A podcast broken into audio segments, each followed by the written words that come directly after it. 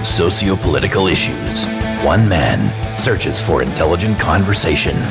From Dedham, Massachusetts, the birthplace of modern democracy, this is You Don't Have to Yell with your host, Dan Sally. Sally. Welcome to episode 70 something of You Don't Have to Yell. It is your resident bod boy of nonpartisan political podcasting here. And the subject of voter fraud may seem passe to some of us, but there is still a good chunk of the American electorate that feels the 2020 presidential election was stolen. And this is part of a larger trend I've brought up on this podcast where folks inhabit their own factual universes on everything from COVID to climate change. And it becomes very difficult to make decisions from a shared objective truth. And this is what makes my next guest so exciting. Michael Epstein, a PhD in computer science with a specialization in quantitative analysis, saw this trend as well and wrote his most recent book, Bigfoot Does Not Exist, in response to it. In the book, he provides a crash course in statistical analysis along with a framework we can all use to have logical, honest discussions about today's most pressing problems. Now, Spoiler alert, you may be disappointed. We neither prove nor disprove the existence of Bigfoot, but we do learn a lot of great stuff along the way. I will be back at the end with some final thoughts. With me tonight, I have Mr. Mike Epstein. Mike, thank you for joining me. Thanks so much for having me. You're very welcome. And Mike is the author of a new book entitled Bigfoot Does Not Exist. Uh, and and I think it's especially an especially relevant book uh, given the state of affairs in American political discourse. So I'm not going to steal Mike's thunder here. I'd like him to talk a little bit about his book. But first, Mike, if you don't mind introducing yourself and just talking a little bit about your background. Absolutely. So uh, I'm Michael Epstein. Uh, my in terms of academics, my uh, degree is in electrical and computer engineering. Um, and I studied specifically uh, perception. And I, I had a, a, particular interest in auditory perception because I love music. I played music for years. And so, um, in the process of going through school and uh, in, in doing research and uh, conducting scientific studies, I found that uh, after taking statistics uh, and studying scientific method extensively, having many, many courses in it, that I really, one day I woke up and realized I really didn't understand it. Mm-hmm. Um, and that was kind of an, an, epiphany. I'm like, you know, I made it through five courses in statistics. I've gotten A's in all the courses, but I really don't get it. Uh, and it just kind of clicked one day. And I realized that there's something about the way that it's taught and the way that people discuss scientific method and statistics that really wasn't connecting with me and i don't i think didn't connect with other people so i wanted to write this book um, to introduce people to the fundamentals of it and now at this point i've taught statistics and research methods at four different universities and about seven different programs to, mm-hmm. to a wide wide variety of students um, so the book was kind of a compilation of what i thought were best practices for introducing people to the topic of scientific method and, and statistics. And so uh, the the goal is to be really accessible without uh, requiring any mathematics because people get scared. I, I, teach statistics currently in a psychology program, a master's of psychology program. Uh-huh. And the first week, the students are all say, "I'm really nervous about this class. I'm not really good at math. I don't, you know, I don't really understand this." Um, and by the end, they're like, you know, this is nothing like what I expected. This is really about thought and discourse and and um, understanding the way that we frame problems and discuss problems. Yeah. And so I hope that you know what we talk about today, we'll be able to think about how we how we approach problem solving and how we approach thought. That's really that's my my interest. That's why I wrote the book. Yeah, and I'm going to throw a really loaded question at you. Sure. Why is this book important right now?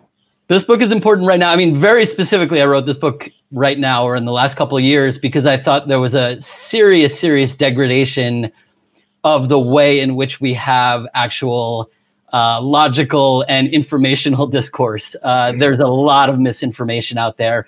And it's really frustrating because um, I think a lot of misinformation is rooted in the fact that we don't agree on what the basic tenets of having discussions about information are. And I think that's a really critical thing. And that's, uh, you know, that's, I think that's what we're going to end up talking about today is like there are actually rules to how you can have debates or conversations. And if you don't agree to play by those rules, it becomes pointless. You know, anybody can claim anything. Uh, you know, you can share information on on Facebook that gets spread around, and people don't have the skills or the knowledge to be able to interpret that in a what let, us call it a scientific way. But I but I think you know, I don't, before I go too far, but I, I don't want to even talk about science because I think people get scared. As soon as you hear science, you're like, oh, there's bias, there's all this. It's not really about science. It's really about all the way that we have logical discourse, the way that we think, the way that we talk, the way that we communicate. Yeah. Well, when it's funny, when I started this podcast, uh, I really did it with the goal of trying to build a framework to find a common truth originally. Um, because what I saw happening is Americans were increasingly living in two entirely separate factual universes. And there was more, you know, quote unquote supporting documentation and data supposedly to back up somebody's point, then there was time to argue why that was all erroneous. Right. And and so I think one of the most important discussions we can have is, really how do we establish a logical framework for reaching a common truth. Um, one question entirely unrelated the title uh, bigfoot does not exist yeah where'd you get where'd you get that from um, so in developing the course uh, yeah. w- when i was teaching it yeah. I was trying to think of what is the framework that's going to be fun for having a discussion. What can I what can I frame all of this kind of discussion around? And so, you know, I mean, like people have philosophical discussions about like the existence of of God. That's like the common, you know, the common one. That's a little too like controversial. Um, and so I thought about different kinds of things, and I'm like, you know, Bigfoot is really fun. Mm-hmm. Uh, I enjoy Bigfoot. I think Bigfoot is entertaining and I think it's not. I, I found maybe some conflict here, but I think it's not that controversial to to maybe argue that Bigfoot doesn't exist. And and the point of the book, like just to be clear, the point of the book is actually not to say whether Bigfoot exists or not. The point is to give you the tools to make a proper assessment, a logical assessment about you know what we would need in order to decide that Bigfoot does exist. Yeah, it's it's funny you say non-controversial because when I was doing right. stand when, when I was doing stand up, I actually performed at a benefit for the uh, International Cryptozoological Museum, right up in Portland, Maine. And first off, I was actually I was thinking of this story, you know, as I was getting ready for our webcast here, and I thought to myself, like, what were the exhibits in this museum? Like, what do you? There, there's no evidence. What do you show? Right. Um, but that aside, I will tell you something. So I wrote some Bigfoot specific jokes, and if you so much as joke about the possibility Bigfoot does not exist, those people turn on you they get like nothing turns a Bigfoot crowd colder than even even entertaining the fact they might not exist. So right. I, outside I, of the cryptozoological community, Mike, this is a very non-controversial issue. Hopefully, we don't get any any Bigfoot shade thrown our way for this. Um, so I I want to break down as much as I can of this book without necessarily taking people through every aspect of it, just to make sure we have a framework to discuss what we're going to get to you know in the back half of this which is voter fraud. So there was some there were some concepts that i found really interesting um, in terms of being able to determine like are you right or are you not? You know how do you know you're right? And one of the big ones that popped out was the whole concept of the null hypothesis. And can you just explain that to everybody? Sure. Uh, let me let me back up a little bit yeah, around please. around that uh, if you don't mind. So i think one of the important things that that we need to discuss here is that there's it's not about being right or knowing that you're right or wrong. It's about mm-hmm. looking at evidence that exists and making a proper determination using a, a structure.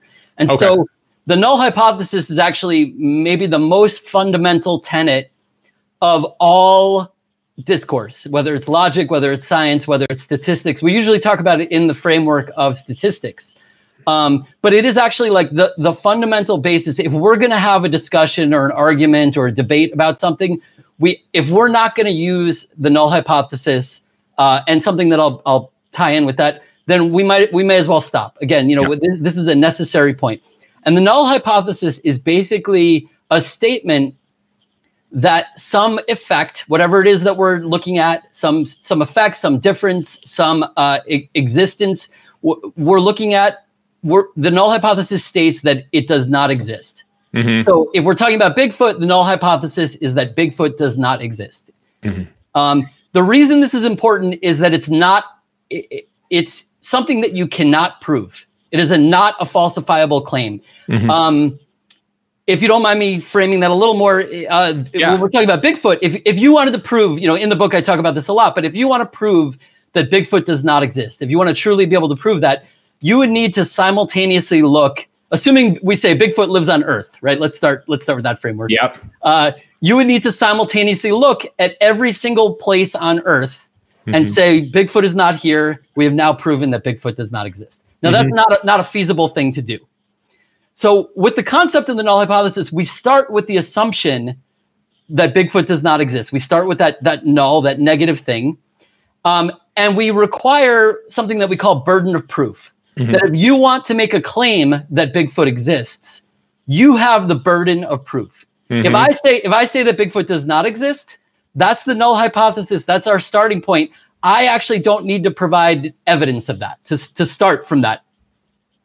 Does that does that uh, give you a good it, it starting makes framework? it, it actually thank you because that that fills in a couple gaps that I left in my uh, in my explanation there, which is you know the one thing I'd like everybody watching and everybody listening to take away from this is there is no way to be 100% certain about anything and Right. that's incorrect that's not really the goal of scientific method the goal is to have a low enough probability of being incorrect that you can make a decision right Exactly. And that's a super important distinction because people will say, uh, so right now, let, let, us take Bigfoot as the example. Yeah. Right now, I can say based on science, and, and you know, people can argue about what evidence we have, but I, if I look at the evidence that Bigfoot exists, I think there's not really sufficient evidence to claim that Bigfoot exists.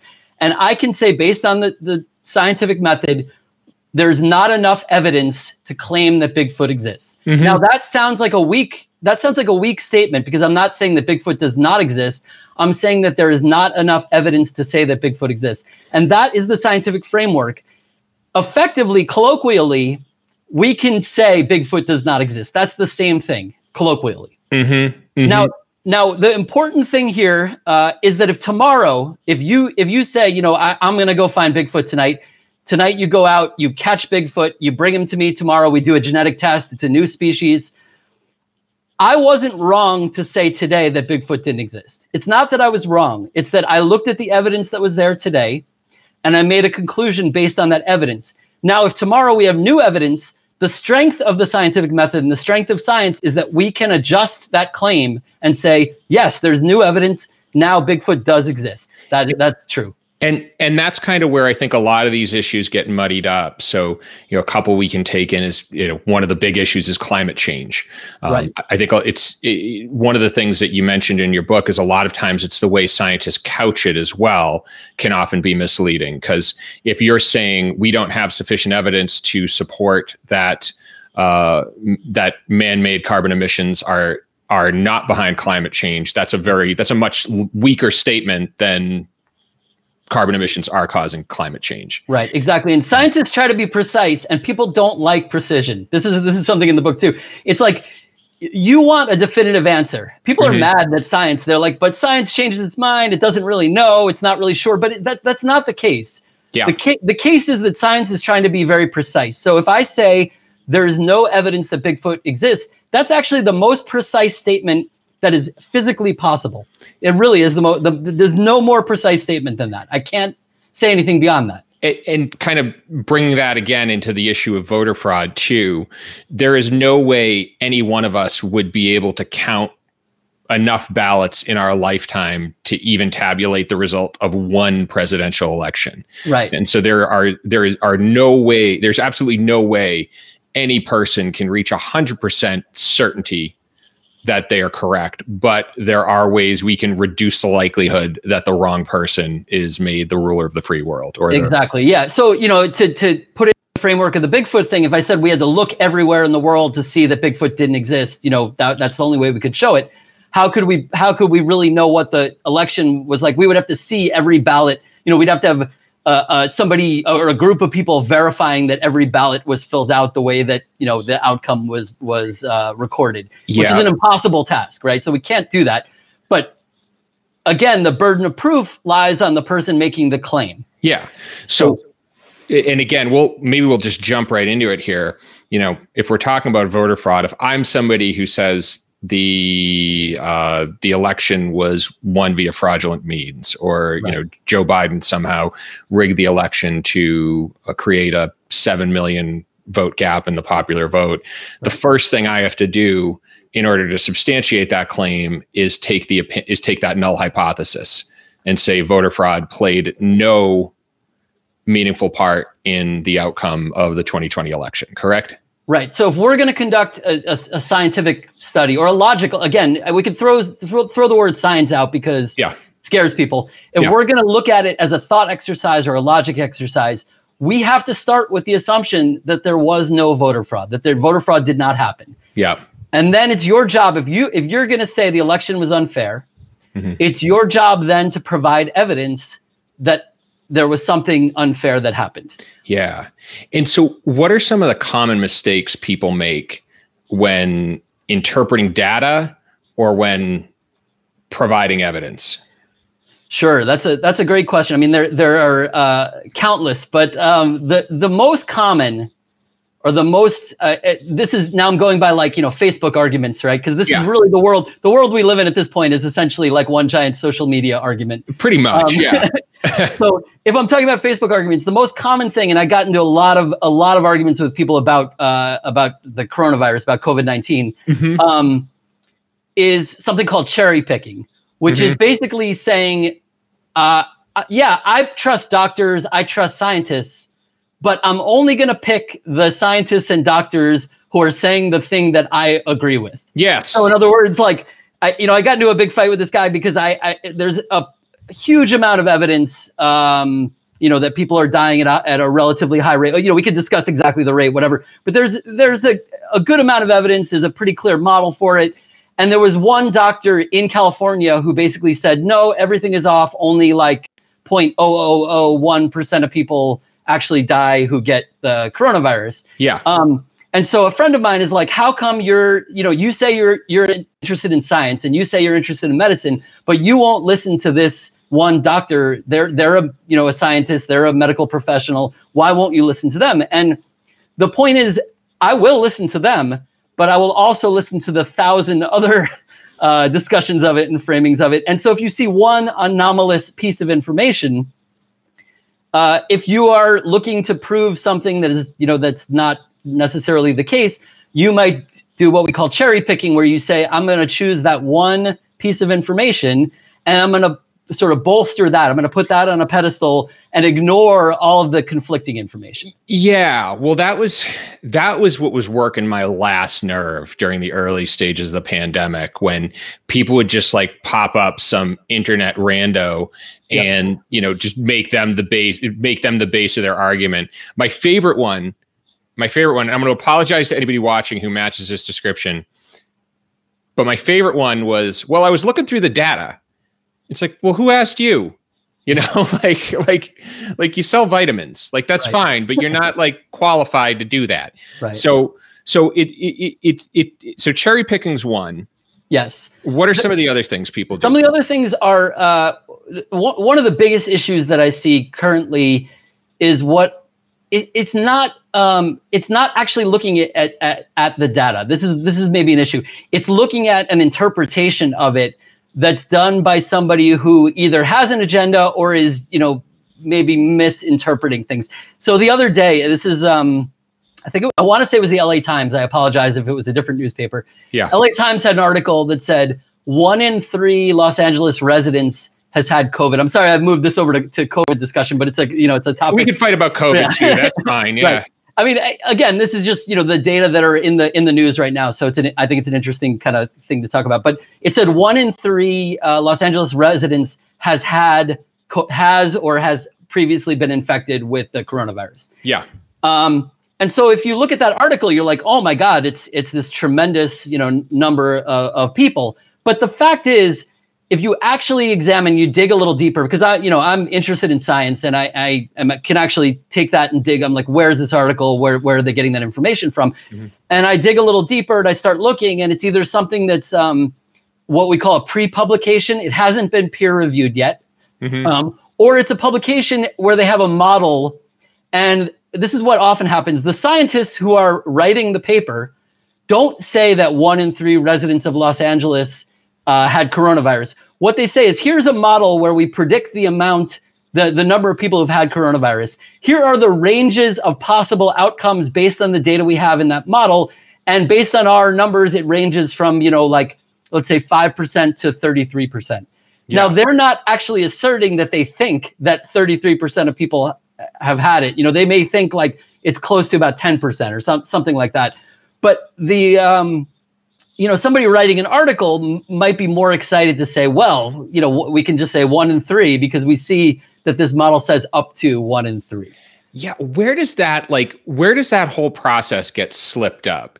Is it like, is there somebody yeah. at the, you know, university level who figures, oh, if we make this really sensational claim, it'll get attention and we'll get more funding? Or is it somebody in, you know, working in some newsroom who needs to punch up some study and so makes up yeah. some I mean, who? What? What happens? I think everybody's a little bit responsible. Okay. Um, a lot of times, so you know, so I did I did research at a university for for many many years. Yeah, and um, I've had you know I've had work that was published, um, it, uh, written up in like Scientific American and you know ma- major papers like that, major mainstream kind of news uh, outlets like that. And what happens is somebody at the institution writes a press release and they ask you for input and they try to, you know, kind of get it right, but they're going to frame it so that it's a lot more exciting than, than the actual thing mm-hmm. is. Or they're going to frame it like, uh, you know, this is the like a, a study that that I did. Um, for example, we got some information about how to test for a type of hearing loss that isn't really detectable using normal methods, and a lot of young people especially musicians, so people who are exposed to loud music, were testing uh, in a way where we could detect that they had some damage to their auditory system before mm-hmm. they actually, you know, exhibited the signs of hearing loss. Yeah. So, you know, Scientific American is going to say like, all young people have hearing loss or like young people yeah. are in danger. Like it's going to be a lot more framed a lot more excitingly than the actual uh, context of the article. Now that comes from the PR system where the you know the the institution is going to send out a press release that's like, here's the exciting angle on this. The writer of the article is going to like look for the exciting hook because you know let let's face it, everything is is about clicks and about uh, advertising and, mm-hmm. and so on. I can't totally blame the media for it. And what what I hope to do, you know, what what one of the goals with the book is, is to empower people to be able to read that article and understand like oh that's really interesting but if i dig a little deeper i can actually get like the real you know more accurate interpretation of that yeah do you think in a lot of ways maybe we as a population have been primed for this sort of thing you know uh, definitely i mean I, you know we're we move very fast and we read only headlines and we you know we look for excitement it's a it's a it's an adrenaline thing. You know, we kind of the doom scrolling or you know whatever whatever whatever we want to call it. Yeah. Um, we're looking for like the the big pushes. We're not looking for subtlety or nuance. And the the, the plain fact is that science is kind of boring. I mean, like I, you know, I hate to I, I hate to throw it under the bus there, but like, uh, you know, I the work that I did, like if I were to tell you the the the scientific work that I did and actually like give you the exact implications of it, the exact way it fits in, it's pretty boring. It's a tiny detail in you know a larger framework, but yeah. like, thousands of people doing that build up to something you know exciting and cool. We're going to take a short break and we'll be back in a moment with Michael Epstein. I hope you're enjoying this episode, and I wanted to take a short break to make a very special announcement. Now, every week, if you've listened to this podcast before, you hear me hammer on the point that the state of affairs in government is a direct result of the way we run elections.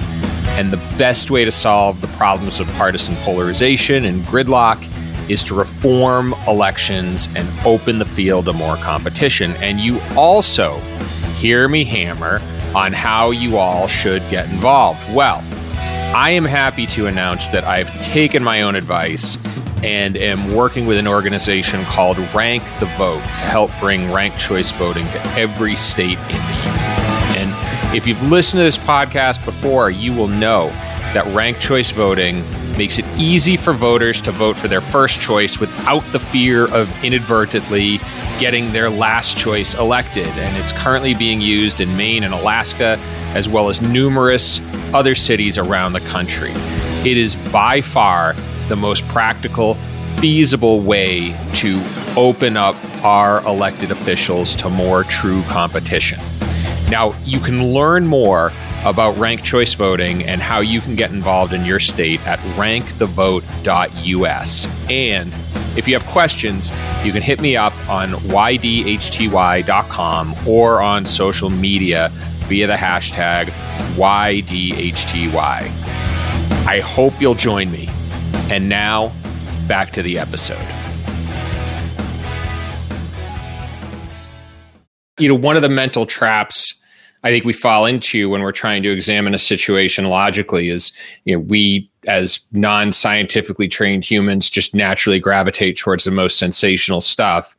But there's also there are also some, you know, cognitive weaknesses or some habits that that result in it too. And and one of the ones you you you you bring up in the book, which I just found really interesting, was apophenia. Yes, apophenia is an amazing concept um, because so the, the concept of apophenia is that basically we see patterns in things where there aren't really patterns. Mm-hmm. We're, we're very, very uh, attuned to finding patterns. So the most the most like famous common example is that when you look at the clouds, you see faces, or you look yep. at like a stain on the wall, you see a face. And it's not. It, it's because the human brain uh, is looking for patterns. So, like, mm-hmm. I'll give you an example. Evolutionarily, if you need to know if there's a bear hiding behind a tree, it's way better for you to accidentally think that there's a bear when there isn't than mm-hmm. to think that there is not a bear when there is. Right? We it's called it's something called a false positive. In, in statistics, we call it a type one error or a false positive. Yeah. So false positives in the world, in an evolutionary sense, are totally fine. Like it's okay to have a false positive. We'd rather have a false positive than a false negative where we don't see something that's dangerous. And, and so, and that's su- that concept is super interesting. I don't know if if you've ever seen the Twitter feed "Faces in Things." Uh, I haven't, but I but it's, I can imagine. Yeah, this is a plug for everybody. It is absolutely the most fantastic Twitter feed around.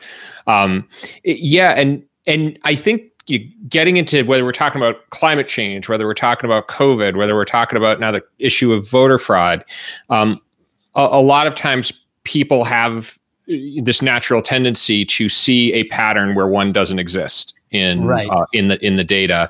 Um, and number two is this is this uh, whole issue of, of of confirmation bias in a way combining with that where um, the patterns are automatically reflecting your opinion of what happened in a way. And so right. you're you're interpreting this subset of data in a way that uh, that's that's really more in line or really more reflective of what you're thinking exists rather than maybe uh, the data is instructing you exists in a way.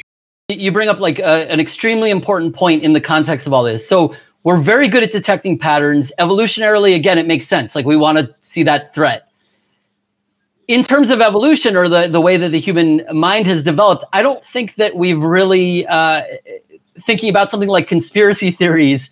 Uh, mm-hmm. you know, the, the cavemen weren't uh, weren't affected by conspiracy thinking, right? It's yeah. not it's not really uh, so much of an issue. So we weren't, you know, we're left with remnants of a system that's attuned to to threats that were there, you know, as humanity developed. And they're not really this necessarily the same threats, or we have new types of threats that are present in how we operate cognitively. Yep. And um, you know, in terms of what you're talking about, this is why this null hypothesis framework is really important because if you start with the conclusion, if you say, uh, you know, I know that this happened or it exists, you start seeing this is this is how the brain works. When you're primed to look for something, you start seeing that pattern in everything. Mm-hmm. You start you start believing things when somebody primes you. I mean, this is like a common uh, psychological test. If I tell you that something is going to happen, you know, you're more likely to think that that did happen or that that it it, it will happen, or you know, mm-hmm. you're you're, you're going to believe that because you're primed to do it. Um, can I give an example uh, from, a, from, a, class? Okay, yeah. so is, I think this is you know again a little bit side sidetracked, but um, with all statistics and all science, we're we're making like you said a probabilistic determination. Mm-hmm. And we're going to be wrong sometimes. That's that's built into the system. In science, we build in the idea that there's a certain tolerance to being incorrect. So, yeah. like when we're looking when we're looking for that bear behind the tree, uh, in terms of our survival, like we're okay with being correct more often than not. In science, you know, maybe we want to balance that a little more, right? Maybe yeah. we're like we don't want to always detect the think there's a bear when there isn't. So in in statistics, we often we, we use something called alpha. We use a criteria called alpha. Mm-hmm. And what we typically do is we say we want to be, and this is a common number, there's no definitive number, but we say as long as we're 95% sure of something, then we're okay making a claim. So if we're not, if we if we do a study, we do a scientific study, and the probability that like there is a real effect or something meaningful in that is 95% or greater, then we're going to say like, yes, this works. Okay, this is good. This is good. And that's really important because um, sometimes we're going to be wrong. I, I so I, I used to teach uh, a statistics class in a room, and I would hand out uh, coins. I would tell the whole class, I would say, I'm going to give you all uh, a penny, and in the class, one of these pennies is going to be a weighted coin. There's going to be an unfair coin that flips either heads or tails more frequently than not. Um, and so we would conduct the study, and based on that probabilistic model, there's going to be a 5% chance that we're just wrong. So mm-hmm. if you have a class of, you know, roughly 20, 30 people, the odds that somebody, you know, just by chance, by luck, by actually just flipping heads, you know, a whole bunch of times in a row, is going to say, "Oh yeah, my coin is weighted," uh, is pretty high, like in that whole class. And yeah. So I would give them all coins. None of the coins were weighted.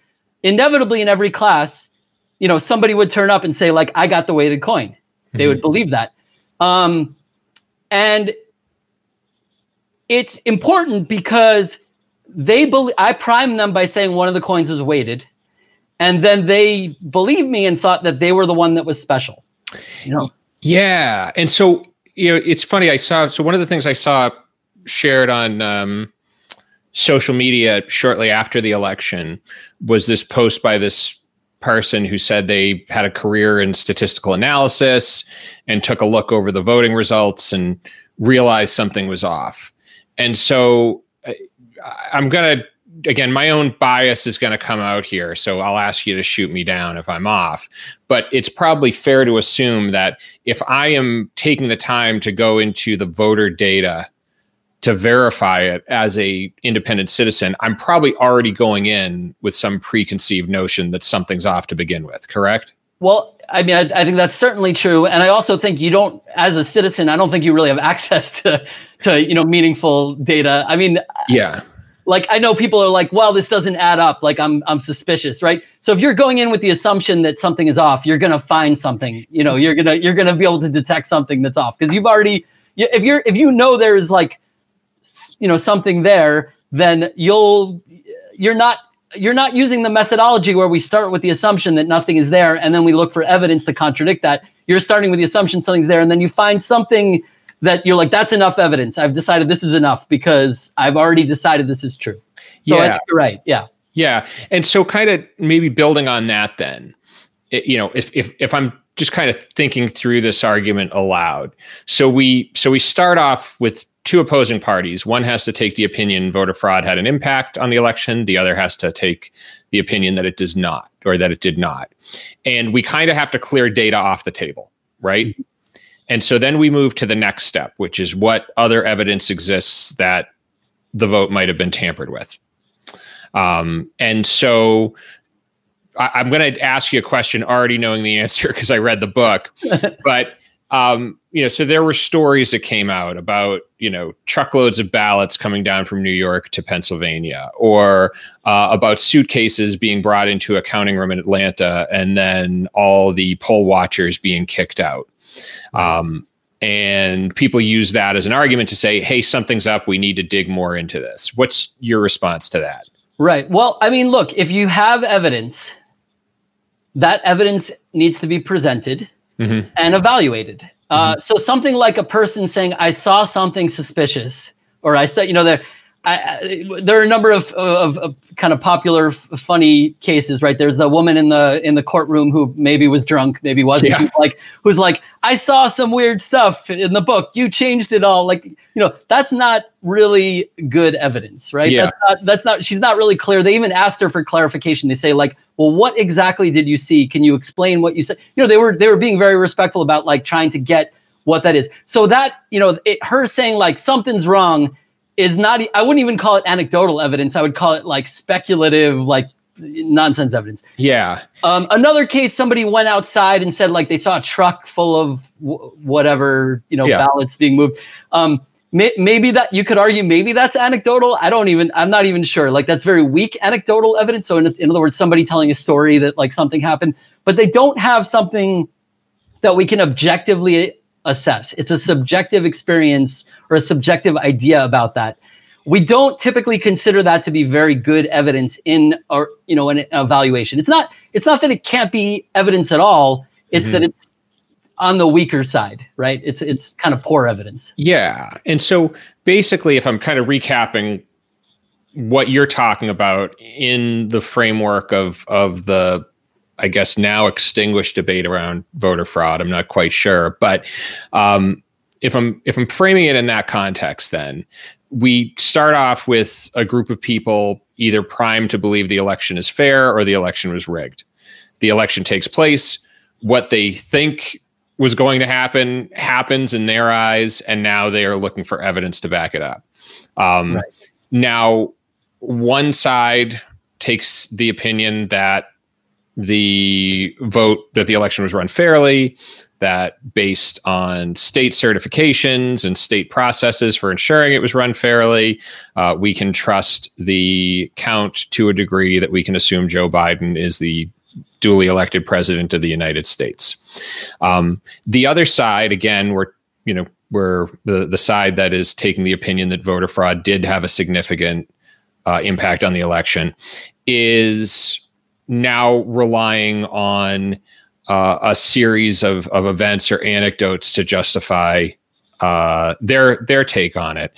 Um, the the the question I have, or, or one of the one of the concepts I want to get to now, kind of saying all that, is the concept of Occam's razor, because that's another thing you discussed in your book that can be used as a framework to figure out which is what is true and what isn't. And can you explain that concept sure. for folks I mean, who aren't familiar? Right. The, the, i mean the short version is just like is is the the idea of keeping it simple right? That, that like if you have an elaborate insane explanation for something that's probably like gonna be less good than a, a simple explanation that also explains the same the same mm-hmm. right? I mean that's I, I, give the example of the models of um, the uh, the solar system. And so like the original models of the planetary orbits when we say we have a geocentric solar system, that the Earth is at the center of the solar system, you can create a mathematical model or a, a physical model where like the sun ro- revolves around the rotates around the Earth and the um, uh, you know all the planets do these crazy patterns. But in order to have that model work, it it looks completely you know it's like all these lines that look completely nuts. And mm-hmm. if you look at a, a heliocentric model, the orbits are very simplistic.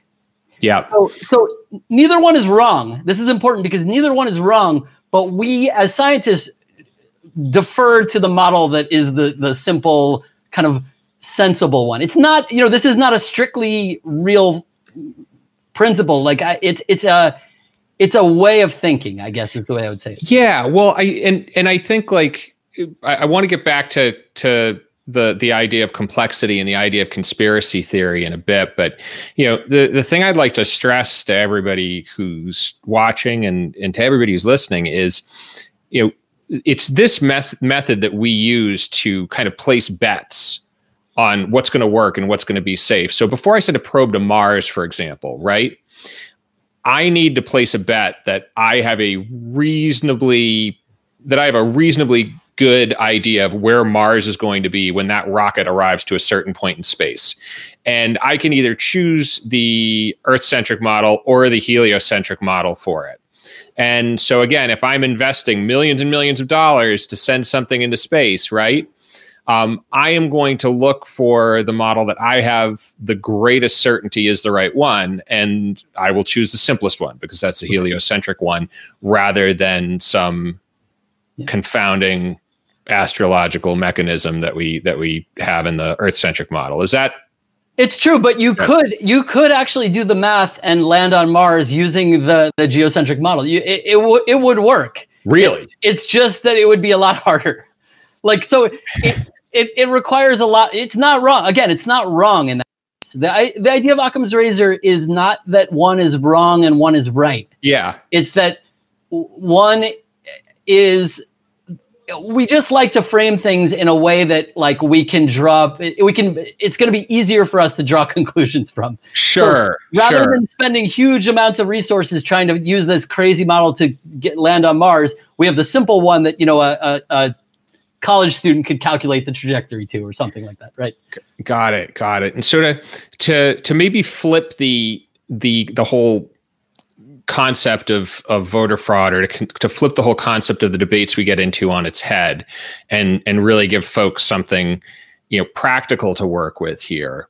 Um, the things we should all be aware of in ourselves is number one the idea that we're primed.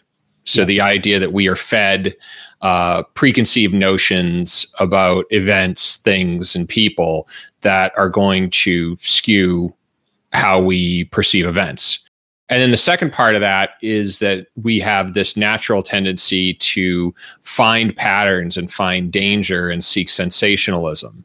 So if we are primed to anticipate a certain catastrophe occurring, um, then we are going to find evidence of that catastrophe occurring, whether it occurred or not.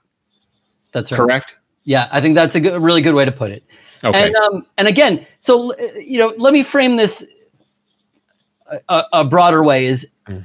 I even whatever you want the outcome of the election to be mm-hmm. doesn't, doesn't matter what whatever your voting preference is we still need to start with what what you described you know what we talked about as the null hypothesis and the idea that we need to find if we want to make a claim if we want to say there is fraud we need to find evidence of that right mm-hmm. so regardless even if you know if i really believe there was fraud that's that's it's okay as long as I I kind of like dismiss that from my mind and I look carefully. I think you know honestly, look, I I think my politics are probably clear from my hair and whatever else, but I want the election to be fair.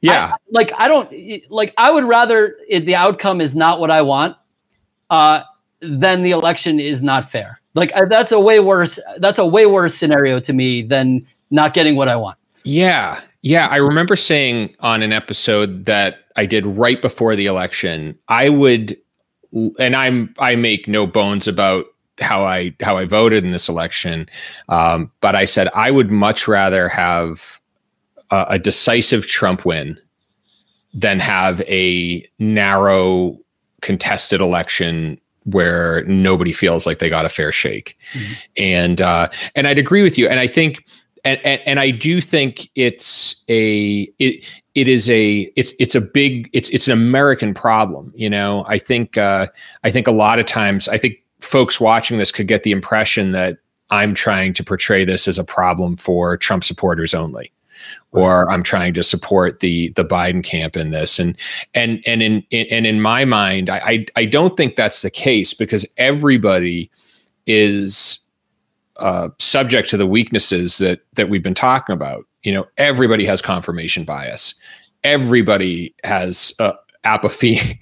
Right. I don't even know if it's like a case of apophenia, like are you uh, diagnosed with it, or is it just something everybody has? I don't know. Everybody has it. Uh, you know, in All severe right. in severe cases, I mean, the person who who first studied apophenia tied it into like schizophrenia and and pattern detection when you know in in a what, what I guess would be you know mental illness that it can yeah. it can it can go to that. I mean, I would call conspiracy thinking mental illness to some to some degree, you know, but wherever the line is for that. Um, but the important thing with voting too is it, this election, I mean, let, let's, you know, talking about this election, I don't think we've ever had an election under greater scrutiny than this one. No. You know, I don't, I, I don't think there's ever been a deeper examination of it. I don't think there's ever been more of an opportunity to present cases in front of, um, you know, j- judges who who are Republican judges, who are de- you know Democratic judge. Mm-hmm. Uh, everybody has looked at this case, um, and they're just again we go back to that burden of proof idea. If you want to claim mm-hmm. that there was voter fraud, you need to provide evidence of it, and and that evidence, you know, like I, I saw a lot of people talking about it. You know, there was a lot of tweeting and uh, other things about like that we got so much fraud, everything's fraud. But the problem is, as soon as you you go to court or you go to a, a place where there, there's an actual like evaluation, you're now obligated to go through a process. And, and the court process is similar to a scientific process. Yeah. The court process evaluates evidence, um, starting with the assumption again, a, a court process starts with the null hypothesis, the assumption that there is no voter fraud, that there's no case looks at the evidence and then if there is sufficient evidence to reject that null hypothesis to say we actually do see fraud um, that ruling will happen. And you know, we saw no, we really saw no uh, substantial evidence of fraud. I mean, that's, yeah. that's what it comes down to. Yeah, and I think to maybe apply the Occam's razor principle to this as well, you know, we have one of two scenarios here, which is either that again Joe Biden won the election by a 7 million popular vote margin or that the election was rigged to give Joe Biden a 7 million vote margin that governors and secretaries of state of both parties certified results that confirmed Biden the winner of their state, that over 60 courts and a Supreme Court, one third of which was appointed by the loser of the current election, uh, didn't somehow were in on the game right. to deny this case a voice. Um, and and it just seems like there are way too many dominoes or way too many devices that need to be put into place in order for that to occur. Right. So, and so, Occam's razor is a great example because both of those could be true, right? Yeah. Both those things could be true. We don't we don't know which is true, right? Both, yeah. Both those are possible. Yeah. But but like you know, I, there was a comic strip that was like a, a, a Trump voter um, in heaven, and they said to they said to God, uh, you know, they're just arriving in heaven. They said, "Did Joe Biden really win the election?" And God says, "Yes, he won by you know seven million votes." And uh, the Trump voter says, "Wow, this goes all the way to the top." Yeah, so like it's at some point, at some point, uh, the explanation that this many people are willing to participate in a, a ruse. I mean, this is all, you know, a lot of conspiracy thinking is like it requires the cooperation of an enormous number of people being dishonest. Yeah. Uh, uh, you know, to the point, like, I really do believe that most people in this country genuinely want the election outcome to be fair. Like, yeah. again, regardless of what, what you want. So, you know, this Occam's razor idea that, like, yes, that model explains it, but it requires such an enormous number of assumptions and and things that are unlikely to be true. Yeah, I'm going to give everybody an analogy that hopefully they can understand, which is if you're having problems understanding why conspiracy theories are generally false, have you ever been involved in planning either a bachelor or a bachelorette party? Okay? Cuz trying to get a group of people who get along to all row in the same direction is a challenge in and of itself, much less orchestrating a national campaign to defraud an election.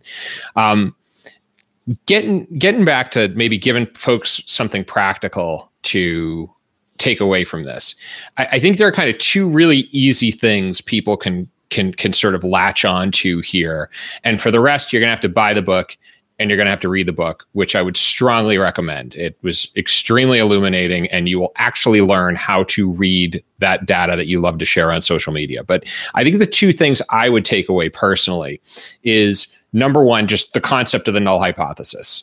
When I go in with an opinion, the first thing I ought to be doing is saying the exact opposite. So if it's if it's carbon emissions cause uh, climate change, then I should be saying carbon emissions do not cause climate change. If it's voter fraud, I should be saying voter fraud does not exist. If it's Bigfoot, I should be saying Bigfoot does not exist.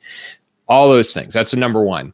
Um, number two is the concept of Occam's razor, or is the concept of typically the most simple of all explanations is the one that's right. And I think those are the two things that I think if all of us could incorporate into our uh, system of discourse, into our system of logic, I think we'd be m- much better able to at least reach some sort of common truth. Is there anything else you'd throw into that bucket or? No, I think that's that's great. I, I just want to add one thing about the null hypothesis because um, yeah. there's you know there's a, a, a, movement that let's let's call it the uh, you know skepticism movement or skeptics. Yeah. Um, and I would I would probably place myself as a skeptic. And I, I to me a skeptic is somebody who starts with a null hypothesis and then looks for evidence to to reject that. But there is uh, there is a segment of that kind of movement that takes skepticism to the extreme to mm-hmm. use it as a tool to to again you know start with the bias the negative bias on, on things so in other words if let let's you know talking about voter fraud, right? I'm skeptical yeah. that voter fraud happened, right? But if if tomorrow, if tomorrow uh, we determine that those, you know, the Dominion voting machines actually were just adding, you know, there, there's clear evidence that those were actually adding votes to Joe Biden. Mm-hmm. A responsible person would say, "Wow, there really was voter fraud." They would change their mind. They would yep. take that data, make that adjustment. Mm-hmm. Somebody who's an extreme skeptic has already decided they know the outcome and refuses to look at new evidence to, you know, to adjust that. Yeah. And there's and- a danger there too. So it's a danger, you know, in, in both directions. Like you said, if you're starting with a bias in either direction, you have to be able to uh, make sure that you're you have an open mind uh, but not so open that it falls out is the way that people you know describe it right yeah i think that's a good way to put it and and the, the you know the other thing that that kind of brings up too is like it's it is important to uh, it, it's important to have the right degree of skepticism, I think, because you know, to your point, too much skepticism and you never make a decision. Right. And I think the idea here is, you know, how do we reduce the probability of error to a degree where I can get in a car and know my seatbelt works, or I can take ibuprofen for a headache and know i'm not going to poison myself you know there are all of the a lot of the the the decisions we make are based on our you know based on uh, our feeling that the probability of error, error is low enough that it's a safe move. Right. You know and so i would say when we when we take government into into consideration here and we take big decisions around the direction of this country you know we're never going to know 100% and you are always especially with an internet connection you know you are always going to find a contrarian voice in there. And i think the i and, and that contrarian voice is going to look super appealing.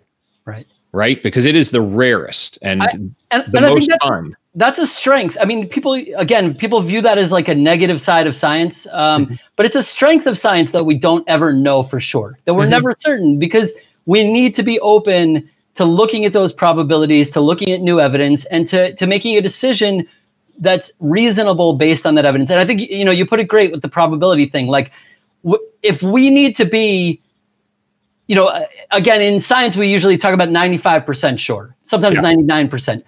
That's pretty, you know, that's a pretty high certainty. So we'll say if we're ninety five percent sure, we're going to say this this thing.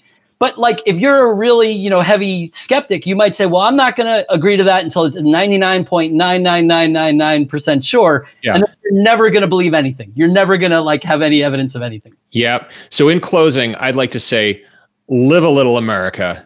That's right. Let's just be 95% sure. 95%. That's cool. And you'll be and wrong. You'll be wrong sometimes. You'll be wrong 5% of the time. 5%. That's all right. I'll only make 95 decisions and I'll be safe. All right. Well, Mike, thank you very much. This has been an absolute pleasure. Uh, thank you, you so much for having me. Yeah. Yeah. And if you've been watching, I hope you enjoyed it. Uh, leave comments uh, in YouTube, leave comments in Facebook. I'll be sure to answer them. Uh, don't smash the like button. Just gently touch it. Let it know, let, let you know you care, but don't, you know, we don't do smashing here. And uh, this will be live on the YDHTY podcast next week. So if you missed it, you can listen to it, or you can just stay up late and watch again on Facebook. So Thank you all for joining. Mike, thanks again. Thanks so much for having me. It was very fun.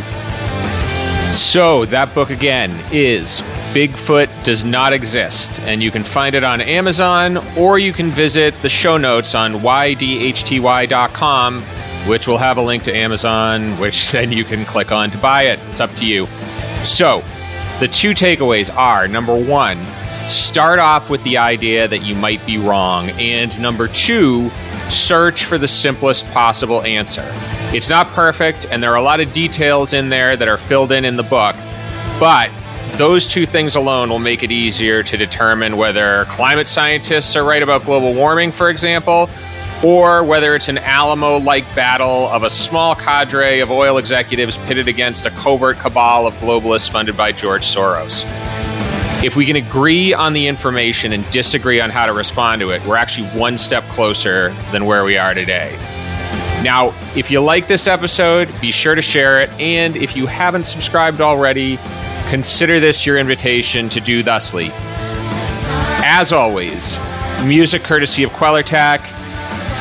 YDHTY's editorial advisor is the ad man, Adam Yaffe. YDHTY is produced in North Carolina, United States of America by the Big Gino, Jason Putney.